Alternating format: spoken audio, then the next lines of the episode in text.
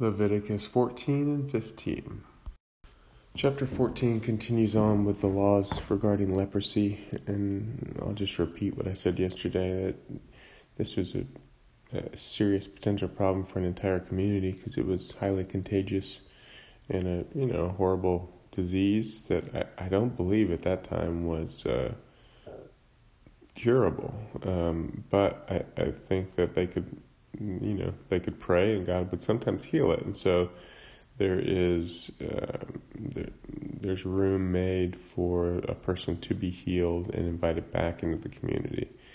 Um, so there's just rules that protecting the community from someone who has this, um, but also you know trying to have mercy for for people that have it that there's the possibility that they could come back into the community and then you know what if it gets on your house? What if it gets on your things? All these all these were rules that were important because this could tear apart a community.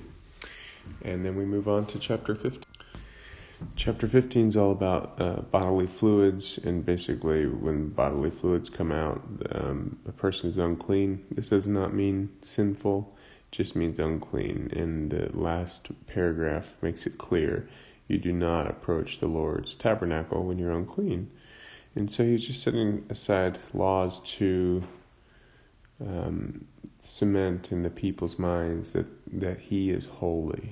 And we need to be careful about how we approach him and also how we approach other people in the community.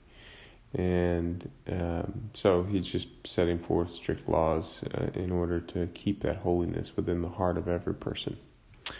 And that is all I have today. God bless you.